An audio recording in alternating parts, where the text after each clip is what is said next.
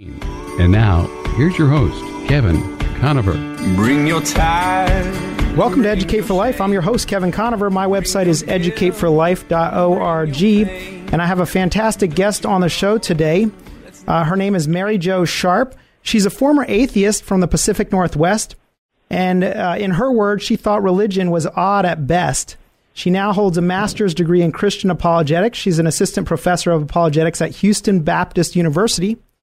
She is a speaker throughout North America. She serves on the faculty with Summit Ministries student conferences, and she's also a guest lecturer with Ravi Zacharias International Ministries. She's also the author of several books, including an upcoming book on hypocrisy in the church. The title of the book is Why I Still Believe.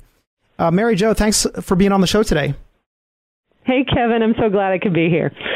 Absolutely. I'm really excited to hear your story. I I don't um, get to talk to a lot of people who come from an atheist background and then um, you know switch to Christianity, and we hear a lot of stories from people like Lee Strobel and others. And I'm I'm really excited for our listeners to hear your story about. Um, you know what made you make that decision to go from thinking, "Hey, Christianity is for somebody who's weak-minded," to "Okay, I've decided to become a Christian and embrace that." Can you give us a little background about your growing up and and uh, maybe how you came to become an atheist first, and then ultimately how you became a Christian? Sure, thank you. Um, yeah, so I have a little bit of a different background than, say, like Elise Strobel because I grew up in the Pacific Northwest. Um, I'm from Portland, Oregon, and so I I wasn't like a person who was hostile to Christians or necessarily to religion. So I wasn't like if people have in mind the new atheist movement, you know, mm. like sort of if they're thinking Richard Dawkins or something. Yeah, I wasn't that person. Um, I was just I was raised without God. I was raised outside of church, and then you know, I I was raised in a part of the country where um, people were very private about religion, at least at the time that I was growing up there. So um, it's very different. I like to tell people very different from where I live now. Um, you know, people hear my name Mary Jo, and it's a very southern sounding name. yeah. And then they they find out I'm from the South, and then I'm you know I'm in a Baptist church, and they, all sorts of assumptions start flying around. Um, but no, I mean, I grew up in a place where I tell people, I was like, okay, look, here's the cultural difference. Um, we in in Portland, we didn't have churches on every street corner. It was, it was very different. Uh, and then I tell Texans, nor did we have gas stations on every street corner, nor Mexican restaurants on every street corner. That's right. Yeah. Texans are like, oh, okay, I get you. I get a whole a whole different world. Yeah, yeah, very different. Um, it, it's just so I was raised without an understanding of Christianity in general, except what I was seeing on television and in the movies. And so it was a very what I had was a very shallow um, understanding of what Christianity was.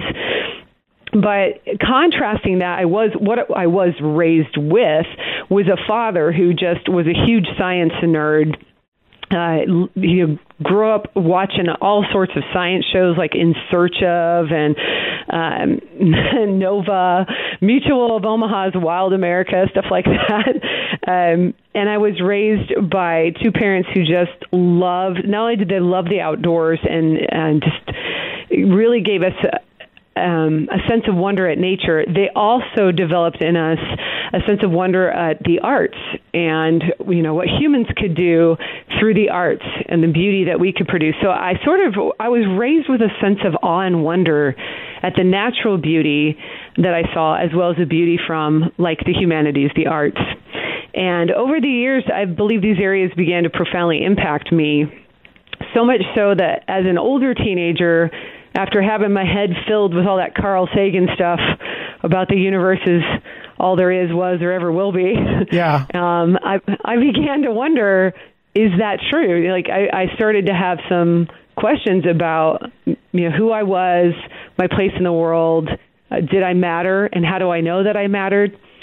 Uh, and that was the time at which I had a person, a Christian, who was my high school band director, who um, had never shared his faith before, he he decided that it you know he needed he had burden for me and he wanted to talk with me about belief in God. Wow. So um, so yeah, he actually shared at risk of losing his job. yeah. he shared with me uh, a Bible. He gave me a Bible my senior year of high school, and all he said um, pretty much what I remember is that you know when you go off to college, you're going to have hard questions. I hope you'll turn to this. And he tells me that now he says, you know, I prayed with you, and I said, I don't even remember that. I just remember my response was something like, "Wow, thanks." well, so, and so it was, I, you weren't. Um, that wasn't something you were excited about. It was. Were you? Were you surprised? How did that catch you? Very surprised. He had never been evangelistic with me oh, okay. um, at all. Mm. So uh, I wouldn't have really known that he was a Christian. Um, I mean, I, I might have known that he went to church, but I didn't really know anything about Christianity, so I didn't know what all that meant. And uh, so like, you didn't, I was the kind of person. You, I'm sorry, Mary Jo. You didn't have any um, Christian friends or people around you that were um, through high school talking to you about God or anything like that. I did have a Christian boyfriend uh, whose parents told me that if I was going to date their son, I had to go to church. Uh, so I went to church a few times, but I usually slept through the services. Oh. so what I what I gleaned from it was these were nice people. Okay, gotcha. But I didn't need that. Yeah, yeah, I didn't need that. Yeah, you specifically so, yeah, you specifically state on your. Um, I was looking at your bio and everything. Um, that you thought it was for weak-minded people. Is that how you felt at this point in time in, in life, or or was that later on? Yeah, and what was really influencing me were the scandals of the 80s, the televangelist scandals. This is the big one, the Jim and Tammy Faye Bakker. I remember that one specifically. And I thought, wow, this is a sham. Like they're just they're just trying to get money from people. And so I guess there are people in the world that need to follow something like that, you know, to feel like they have significance, but that's obviously not for me. Yeah. That was sort of my viewpoint. And and so um, do you think that a lot of atheists today are growing up under the same uh, perception as you were? Do you think a lot of people are in those same shoes? Um, in maybe in America, I think they're they're seeing. I mean, there's so much cultural influence saying that Christianity is nothing but a myth or a fairy tale or a, you know wish fulfillment, things like that. And that there's a huge influence through social media and through again through the arts, you know, through our television and our movies to push you know that influence on us. So I think there is there is sort of a sense that believing in Christianity is committing intellectual suicide. Mm-hmm. Well, uh, that's that is uh, very interesting. And so, um, when you got to college, then you go off to college. Uh, what what happened at that point? Well, in college, I decided that um, I had been reading this Bible that this band director gave me, yeah. and I had really had my eyes opened. Um, in fact, I used to love mythology, like Greek mythology, all that. Um, and I I was wow, I I did not expect the Bible to be so different from that. And so it shocked me and I decided that there was probably a God. So I needed to go uh figure out what I believed. So I started going to church on my own in college. Um for the first time and just to try to figure out like what is this whole thing about because though I've been reading the Bible I didn't really understand the whole aspect of Jesus as a savior or why people needed him. Because I would have thought if you had asked me I would have said well I'm a good person. Yeah. you know I don't I don't drink and I don't do drugs and I you know I'm not I'm not committing murder or I'm not mean to people. You know I would have said all these things. So I had to figure out like why was Jesus necessary? Yeah, and when you said um, you decided there was a God, was there something specific that caused you to decide, okay, there must be a God? As far as because um, were you reading apologetics books at this point in time, or was it solely the Bible? It was solely the Bible.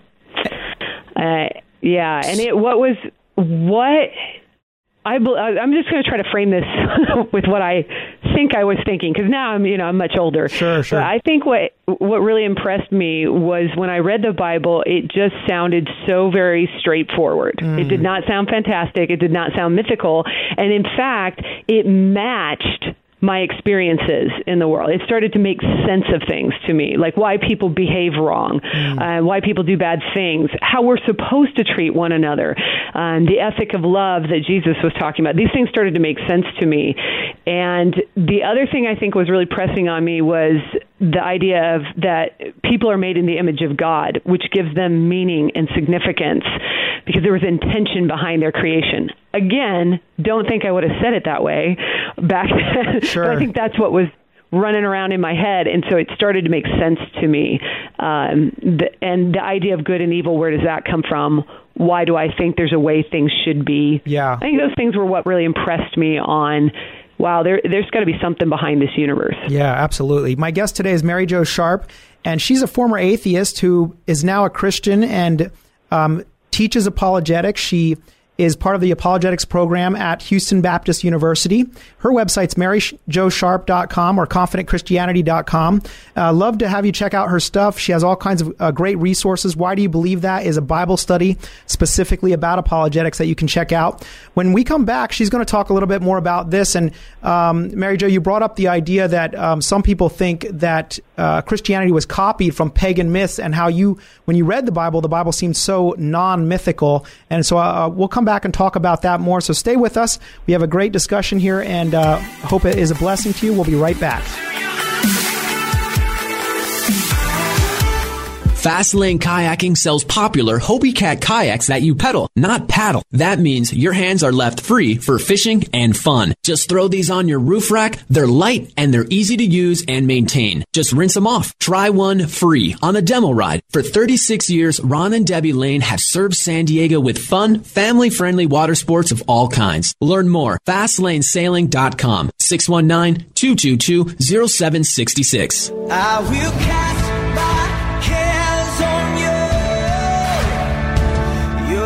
Thanks for listening today. This is Educate for Life. I'm your host, Kevin Conover. If you'd like a list of the five best arguments for the existence of God, you can shoot an email to me.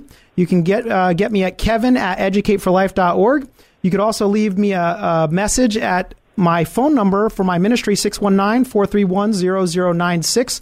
And I'd love to help you out with that. I have a whole apologetics curriculum on my website, and it's all about demonstrating that the Christian faith is a rational faith. It's based on solid evidence. We do have faith, but it's faith for a reason. And so um, I, I check that out. There's all kinds of great stuff on there. My guest today is Mary Jo Sharp, and her website is confidentchristianity.com.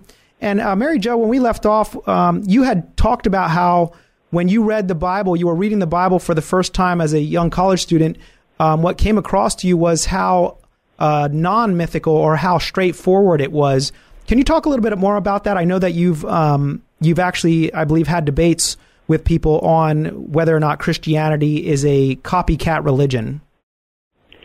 Yeah, so uh, let me give you a couple of things. Um, one more anecdotal, which is uh, what you know, what in the Bible didn't look you know mythological to me, and specifically, if people are interested in what I was looking at, it's Luke. Uh, the book of Luke, he's so matter of fact, and and even when he, I mean, he starts out by saying that he's writing all these things down after investigating them so that he could tell his friend Theophilus the certainty of the things that he's been taught. So he's trying to make sure that these things have been checked out. And that I did not expect to find like, hey, I'm checking these things out Yeah, in the Bible, yeah. right? And then and then Luke goes on in that vein um, to report things like when he reports miracles, he, he's like, okay, and then Jesus raised this guy from the dead, you know, or or Jesus healed this guy, um, and then he just moves on, like he just reports it. It's not this big, glorious, flowery language, and look at the great thing that this great man. Did. It's just like moves on. Yeah. Oh, he did this thing, and then the next day they went into this town. So he, it, it actually sounds like biography which really, or like you know, like he was reporting something instead of that he was writing this beautiful story, this beautiful tale that we're all supposed to emotionally swoon over. So that that was really what hit me. So anecdotally, Yeah, I've heard that. I've heard that the Gospel of Luke actually has. Uh, I'm, I'm not sure if it's more facts than any other, but, but he constantly is referencing dates, people, historical people, historical places, and so it's really an amazing book if somebody's really uh, wants to look at uh, kind of an evidential historical analysis of the Gospels. Yeah, exactly. And definitely check out Luke 3 because that's where he's reporting all the offices and people who held those offices and in what region they held those. And he's like 15 facts in like three verses. So Yeah. um, it's just packed with uh, information to check to see if it's true. Yeah, that's fantastic. I know a lot of. Um, I've had a, quite a few atheists on the show, and uh, these are some. It's amazing to me how many people are not aware of the historical credibility of the Bible. Um, I'm always surprised that they haven't taken more time to look into it and go, well, wait a second. There's a lot of stuff in here that is right out of the history books and um, that, that you can verify. Yeah, yeah, and I think there are various reasons for that. So, I, you know, yeah, there, we live in a society where you never have to really check into anything because, you know, typically we're not on a life and death basis constantly. Yeah. Like we're not searching for where exactly the next meal is going to come from because there is no food to be found. You know, things like that. So we have, and I know that's that's a generalization, but we tend to have this um, we're, we're a wealthier nation, and so we have the luxury of not having to make those decisions, you know, about what we believe immediately, imperatively, like they're you know now. Yeah, exactly. So, so back to um, your story here. We were you're in college. You're starting to read the Bible. You're starting to go to church. You want to figure out, hey, what in the world is going on here? So, what what happened next? Oh yeah, so um, I started going to church, and eventually I got invited by another a fellow music major because that was my undergrad to a church where I just I really heard a clear presentation of why humans need Jesus, like a clear presentation that humans are sinful, that we have a fallen nature, and that we're the problem, so we're not the solution to the problem. Um, and that made sense to me. So when I was asked by the pastor of that church who came to visit me, like, if you were to die tonight and you were to go to heaven, should God let you in? Those sorts of questions. Yeah. Um, I was like, well, no, no. And he's like, well, why not? And I said, because I haven't trusted Jesus for my salvation. Because at that point, I understood it. I got it. That made sense to me. And so that was when um, I trusted Jesus for as my savior. And it wasn't a big emotional thing. It was more like, yes, I get this. This makes sense. Uh, I want to do this. So that was, see, it's sort of, I've heard all these great conversion stories over the years, and mine's more like, yeah, I'm ready for it. Yeah, very thoughtful and and uh, just matter of fact, right? Yeah, yeah. So, how did your parents respond to that? Uh, did they? Um, was that a positive thing, or how did they feel? Oh, I think there was disappointment um, in in the fact that I mean, I actually uh, the phrasing like I thought I raised you better than that kind of that was the phrasing that was used. So there wasn't a rejection. It's not like when maybe like a Muslim leaves their family um, or leaves their family's beliefs. It wasn't that sort of outright, well, we have to reject you fully. No, it was more just, they're very, you know, again, I come from the Pacific Northwest. They're very accepting of people of different beliefs. And so they were more like, yeah, I don't really agree with this. Um, but you know, you, you, kid, you got to do what you got to do. Yeah. now, now, um, of course, you didn't have to become an apologist after that. Many people accept Christ and they move on. What what led you towards apologetics? Oh yeah, that's a good one. Thank you. so that's actually what is going to be in my upcoming book. Why I still believe that story's in there.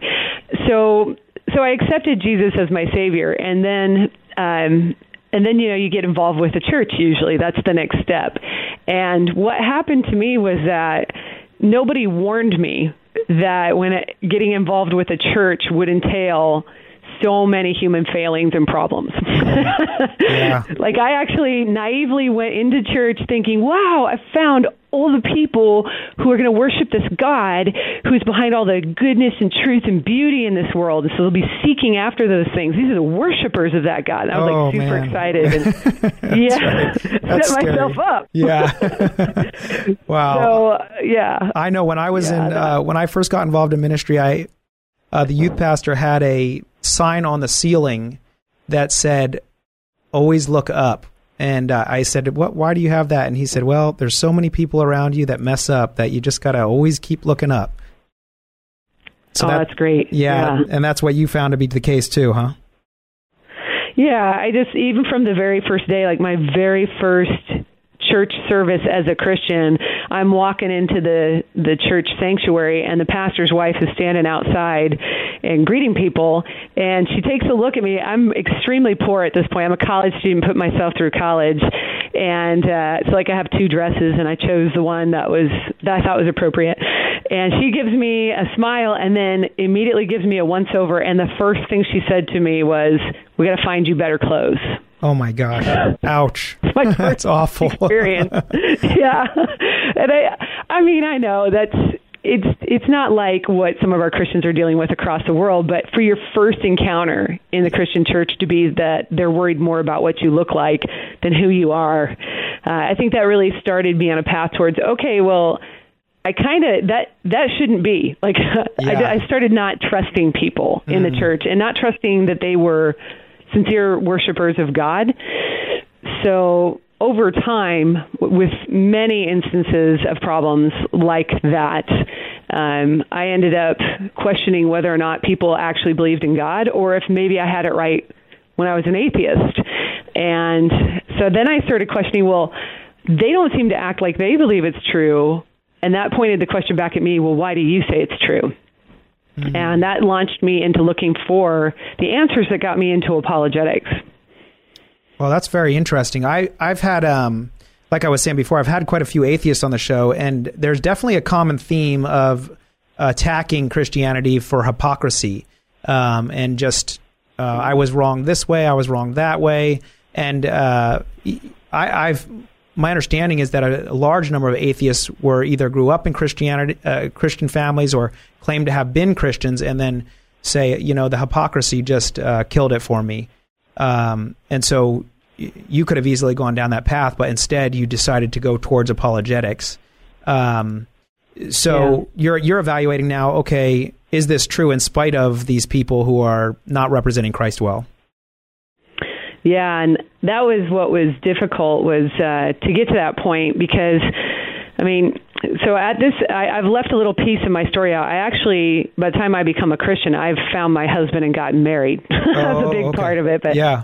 yeah, so I have a I have a girl, I have a baby, and there was this this plays into you know figuring out the hypocrisy issue was when my daughter was born. I had this um, instance where I was coming out of the hospital, and so you know you bring in your newborn, your first baby out of the hospital. It's a great glorious experience, and I walked right into this cloud of smoke, cigarette smoke and it was disgusting. And I thought, wow, where's this coming from? And I look over, and it's a group of nurses and doctors. Oh my goodness. And, and I, I thought, how hypocritical! Like you are the guys and girls that teach us that you know smoking is absolutely detrimental to human health, and yet here you are just living like that's not true. And I went, oh. Yeah, just like Christians. wow, what a metaphor! That's incredible, huh? Yeah. So I, I kind of thought like, oh yeah, so people can profess something to be true and actually believe that, but then still live in rebellion to that truth. That's possible no matter what. Like so, Yeah, I that- had a um, We're coming up on a break here. Sorry to cut you off, Mary Jo, but uh, this is a, a really uh, fascinating story. Uh, my guest today is Mary Jo Sharp. Her website is confidentchristianity.com. If you're looking for a Bible study, an apologetics Bible study, where you want to you want to examine the facts, um, she has a great resource uh, Bible study called "Why Do You Believe That?" Check it out. Um, you can pick that up, uh, I believe, through her website or in, in other venues also. And she has a book coming out, Why I Still Believe, which deals with the fact that, hey, there's a lot of people in the church that aren't living what Christ teaches. Um, but in spite of that, um, why should I continue to follow Christ? Why should I continue to keep my eyes on Christ and follow Him? Stay with us. We're going to be right back and finish this conversation. Before I bring my need, I will bring my heart. When you need tires or service, count on Conover Tires, Wheels, and Service in Oceanside for a full range of affordable options in all the brands you trust. See their great customer reviews and special offers online. Hours Tuesday through Friday, 7.30 to 5.30 and Saturdays, 7.30 to 5. Call Dan and his team at 760-439-1631. Conover Tires, Wheels, and Service, 2405 Oceanside Boulevard in Oceanside, oh, 760-439-1631.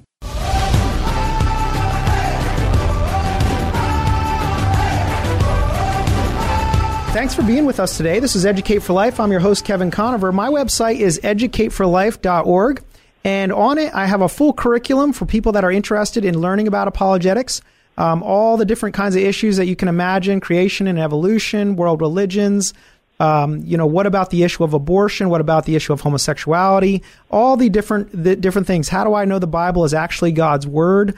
Uh, could it have been changed over time? A bunch of the different issues that come up that people have questions for. And my guest today is Mary Jo Sharp. She's a a professor at Houston Baptist University. They have a, an apologetics program. And before we uh, get too far into uh, or or continue the story, Mary Jo, um, do you want to tell us a little bit about the apologetics program at your uh, Houston Baptist University?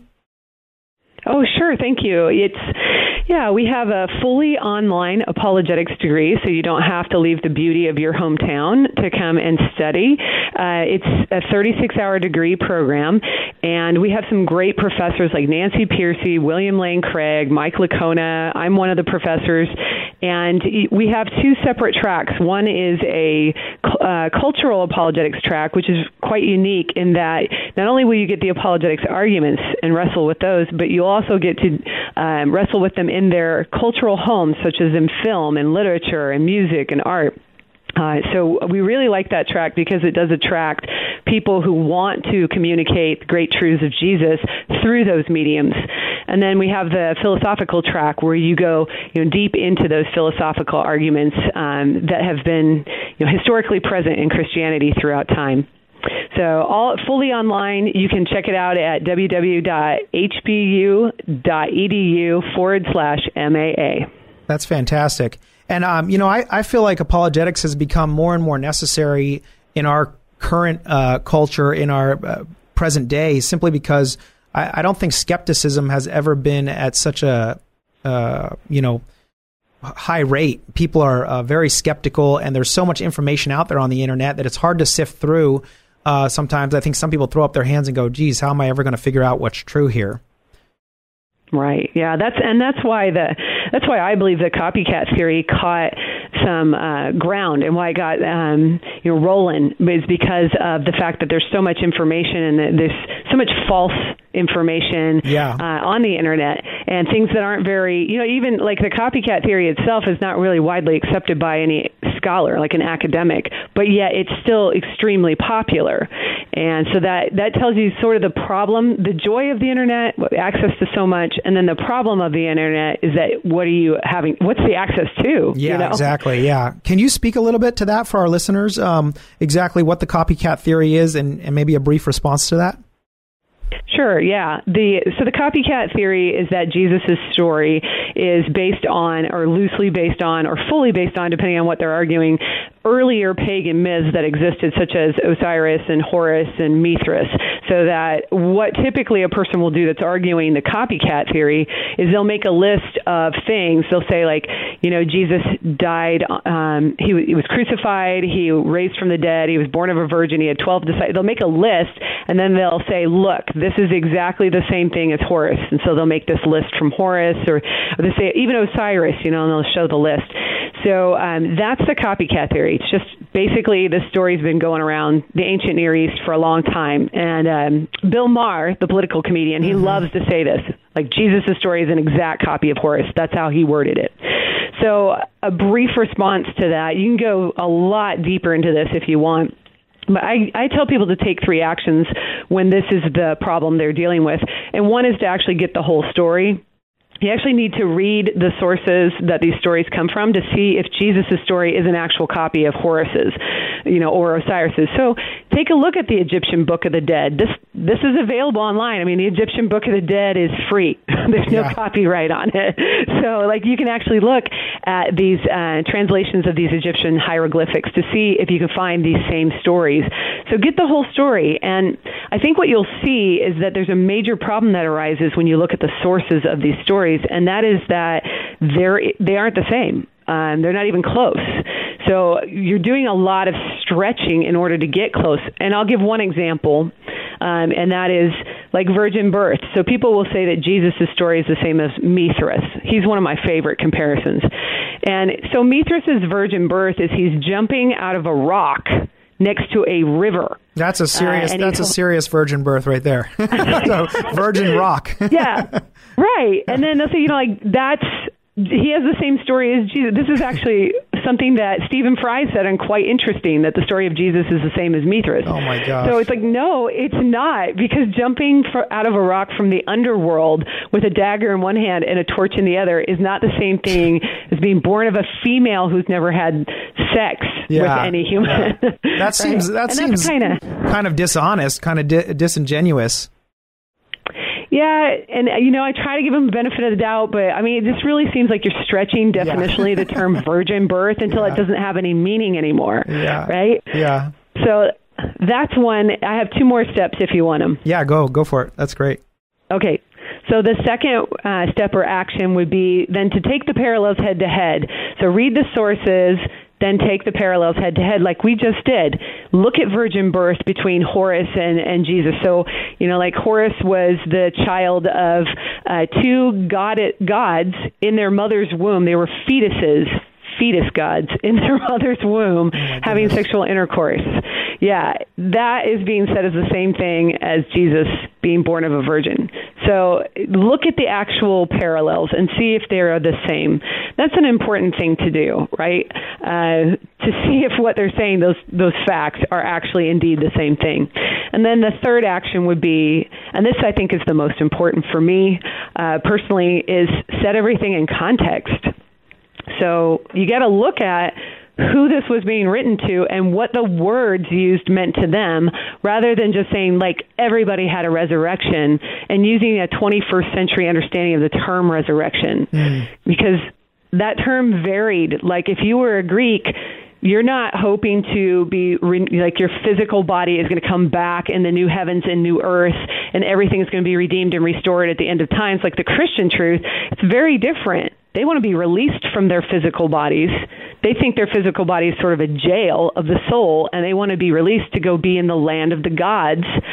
And i mean this is if you look at acts 17 you find in that passage that what Paul is preaching about the resurrection to the men of Athens, they don't understand. They're like, this is new. They actually say, you're bringing new teaching to us. Hmm. But they know all the myths about resurrection or about, you know, their their myths about their gods. And so you got to actually look into what is the context and then how did the how did the teaching play out into the lives of the people because a lot of the people Paul spoke to that weren't Christian had an eat, drink, and be merry philosophy. Yeah. For tomorrow you die. Yeah. Right? But Christians did not have that. Christians thought that God had brought the kingdom into the world. Like, it's now. Redemption is now. And so there's a way we're to act, and that's different from the world. Yeah, that's that makes a lot of sense. And um, I've also heard that a lot of the the myths were actually copying from Christianity potentially, not the other way around, uh, because of the timing of of those myth stories. Is that true?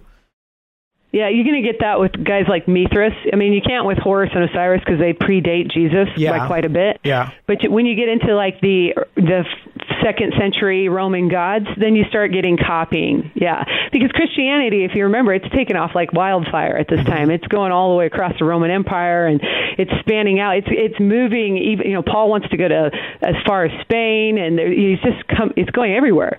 So something that's that successful, you know, you would probably, as a pagan who's polytheistic, who picks up the beliefs of other people and just they sort of absorb them into their own. They're syncretists. Yeah, you're going to pick up some of this language um, that's so successful for the Christians. Yeah, absolutely. That makes a lot of sense. So, um, so you know, that's a really, really uh, cool looking at that, and that's one of the popular um, attacks on Christianity that comes up. So that's a great way to answer that. Um, in your in your apologetics Bible study, why do you believe that? Um, is that one of the things you cover? Or what do you cover in that study for our listeners who who might be interested in getting a copy of that? Yeah, uh, that one is so the why do you believe that was meant to be more of an entry point for people into apologetics so that they didn't get like put off because apologetics can sound intimidating. Yeah, mhm, yeah.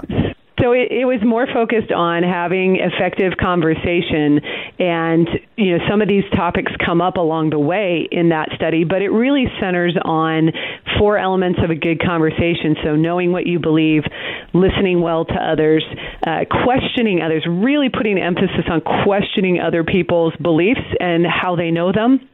Um, and then it helps them respond. The fourth element is being ready to respond to. You know, if you ask people about what they believe, eventually they're going to ask you. So it's more introductory to help people get to a point where conversation on God is more natural. Yeah, Um, not, not awkward. And I think that's what, what holds a lot of people back is that they just feel so awkward having those discussions.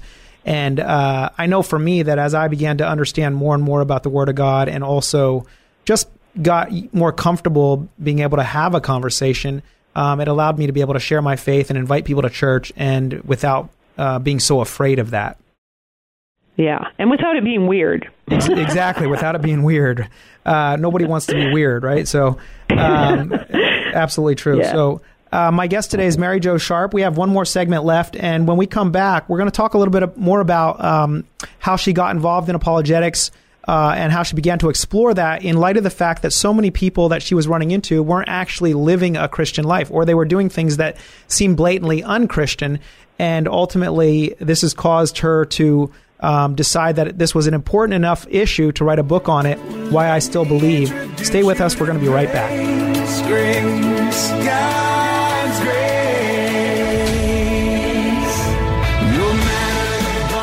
Luke Gibson of LG Equipment supports Educate for Life with Kevin Conover. Luke grew up in the construction industry and now serves LG's commercial and residential customers throughout Southern California. Whether you need grading, paving, hauling, demolition, on site bulk water service, water trucks, tankers, and towers, call LG Equipment at 619 998 0924. Learn more at lgequipment.com. 619 998 0924.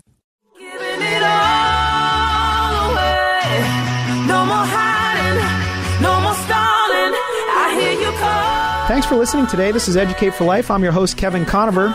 And we are locally, we air this show on FM 106.1 in North County, down here in Southern California, as well as AM 1210.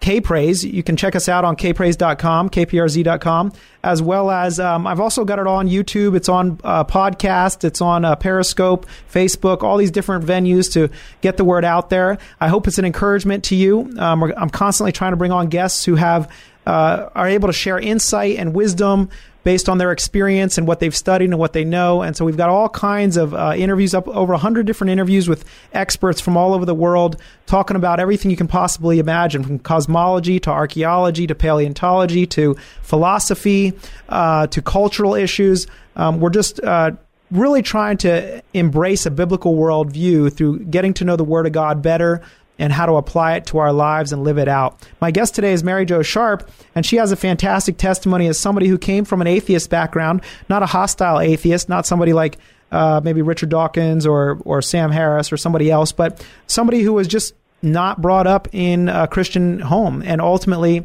she was led to the conclusion that you know what, it makes most sense that God exists and I, I want to figure this out. And so ultimately, she decided that Christianity did make sense, and it made the most sense. So um, I was going to ask you, Mary Jo, um, what what for you is one of the most compelling evidences for the truth of uh, the existence of God and uh, the truth of Jesus Christ's uh, resurrection and and so forth.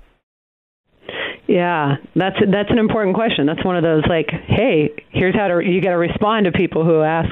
Um, so for me, and it's very First Peter three fifteen of you, right? Yeah. because he says to always be ready to give a uh, reason, a defense of the reason of your hope. So for me, um, there's sort of. I I wish I could like nail it down to one, but Sure. I think it, there's three. There's three that sort of equally impress me, and one is the nature of good and evil and where those ideas come from, um, and how to ground good and evil. Mm-hmm. Um, because I think when we look at evil, I, there's nobody that's going to. I mean, there are people that deny that evil is a real thing, but we all experience pain and suffering. So empiric for as far as empirical verification, we can pretty much empirically verify that pain and suffering, what we call evil, exists. And so I wanted, you know, to figure out, well, how do I know that's true, and where am I getting that from?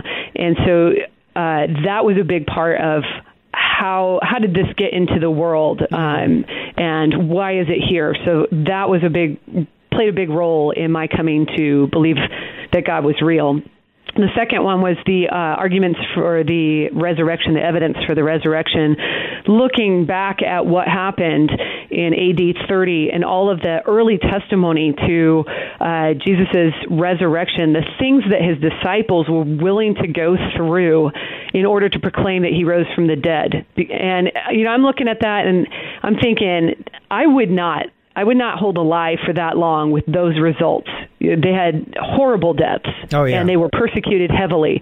Um, so I know people will die for a lie, but you know, generally speaking, unless there's a mental problem going on, they're not going to die for something they absolutely know is true and suffer immensely like they did. Uh, so they were very, the early disciples are very impressive to me as to uh, the evidence of the resurrection and their testimonies. Um, and then the third one is the the fact that of trying to ground human significance and meaning, like human value, uh, outside of being created in the image of God. I think it's very difficult from a, um, a an atheist perspective to really ground uh, human meaning and value. And so that, and I think when you, you lose yourself of a grounding such as all human beings are made in the image of God and worthy, therefore, of respect due to the kind of thing there are. I think once you loose yourself from that human nature type standard, you can commit horrible atrocities on mankind. Yeah, Absolutely. So, uh, those are the three. Okay, that yeah, that that makes a lot of sense. And so, um, so as you are exploring it along the way, and ultimately you you now was your um, you said you became a Christian after you're married. Is that right? Yes, yeah. Now now was your husband already a committed believer, or h- what happened there? Sure, yeah, I left that part of the story out, right? Um, I, I went when I went off to college. I was sort of like, I'm going to go to school, get my degree, explore, you know, this whole Christian thing, and Yeah. then that's it. That's all I want. And uh, you know, along the way, God had a little like bump in the road. He sent me my husband Roger, my freshman year of college. I wasn't looking for a husband. I wasn't looking to date even. I just wanted my degree. And here along he sends me this backslidden Christian who is from a small town in Oklahoma. Remember, I'm from Portland, Oregon. Oh wow, that's worlds Yeah. apart, right? we are worlds we are hilarious together and i i don't know it just you know i met him in that time of like searching and here god sent me this christian who was just backslidden who um he wasn't real like influential on my life as far as a christian but um once we determined that we wanted to be married and all that he he did come to me and say hey I, you know i want to raise my kids in church and i you know i want my family to go to church. So he was influential in that way. I think that's originally why i was receptive to going to this church where i heard the good news of jesus Yeah. was because of his influence in that moment Yeah, God gives us lots of grace. He he uh, works through the the our our uh, failures and and foibles, right? yes yeah definitely so Well, um, was a, a help Yeah, that's awesome. Um, so I wanted to just kind of wrap up the show because we're almost out of time here with um, your explanation. Because your book that you're that's coming out, when does it come out? The Why I Still Believe, november 5th November fifth. Okay, fantastic. Congratulations on that. Um, thank you so that book why i still believe there's a lot of people that say um, i see the hypocrisy in the church i've seen these failures you know uh, uh, pastoral infidelity is all over the place there's all kinds of problems like this and so if if there was somebody in front of you saying uh, there's no way I should uh, I would follow Christianity. Look at all the the hypocrisy. Look at all these failures. Look at all the scams and the people that are just taking people's money. Um, what would you say to a person who who said that? Why do you still believe? Yeah. Well, I would first tell them that I understand um, where they're coming from. Um, so I, I would want to, like, generally speaking, I would say, hey, we've got common ground here because, yeah, I I get it um, because I've been hurt many times in the church. But I would tell them the problem is that hypocrisy is a human problem. And it's it's a problem.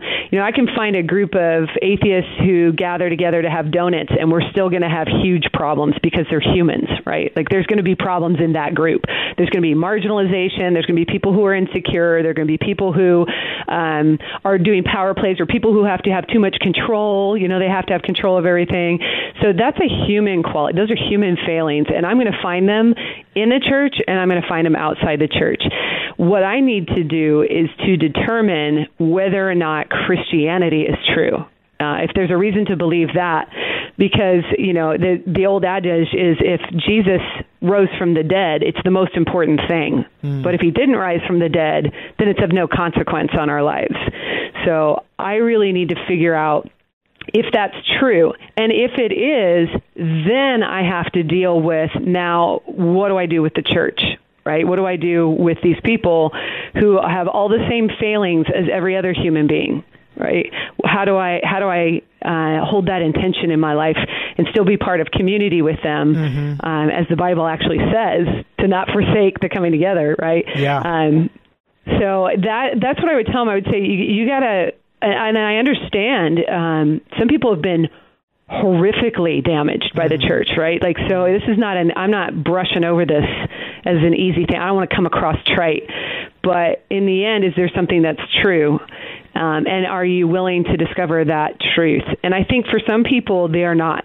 They're not willing Yeah. because they just uh, desire has an emotion and other things are playing into it where they even if it was true they wouldn't want it and uh, you see that in some of the there's some atheist writings like Thomas Nagel who will admit to that like even if it's true I don't I don't want it so I would ask them where they're at with that you know and uh, be willing to walk alongside them if they want to discover truth in this matter, uh, to walk alongside them and, and investigate those truths of Christianity. That's fantastic. Well, uh, Mary Jo Sharp, thank you so much for being on the program today. Oh, thank you for having me, Kevin. I, I really appreciate it. Absolutely. Uh, if you want to look more into what Mary Jo has to offer as far as resources and these sorts of things, uh, her website is confidentchristianity.com. She's also available as a speaker, also. Um, fantastic testimony, as you've heard. Um, her book coming out in November is Why I Still Believe. I encourage you to pick that up. Also, uh, fantastic Bible study, apologetics Bible study. Why do you believe that? If you're looking for something to use through the summer months with a small group, it's a it's a brief uh, study um, that you can get through very quickly and gain comfort in being able to talk to people about the difficult issues that often pop up in a culture that's become very in- increasingly skeptical. And uh, lastly, uh, do check out the apologetics program at Houston Baptist University. Um, I, whether you're a lay person, whether you're making a profession out of it, whatever the case, um, as Christians, we want to be able to be uh, intellectually uh, astute when we're talking about these sorts of issues, so that we can um, draw people both through our love for people, but also through uh, intellectual truth. We want to be able to articulate that and communicate that. My website's educateforlife.org. Check it out. All kinds of shows on there for you to check out. And I hope you have a fantastic weekend.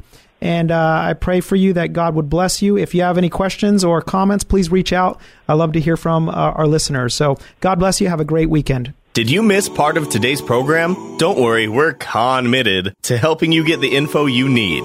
Okay, that was dumb. But for real, visit educateforlife.com for podcast and video recordings of the show and to sign up for the School of Unshakable Faith. Leave us your comments, compliments, questions, or concerns at 800 243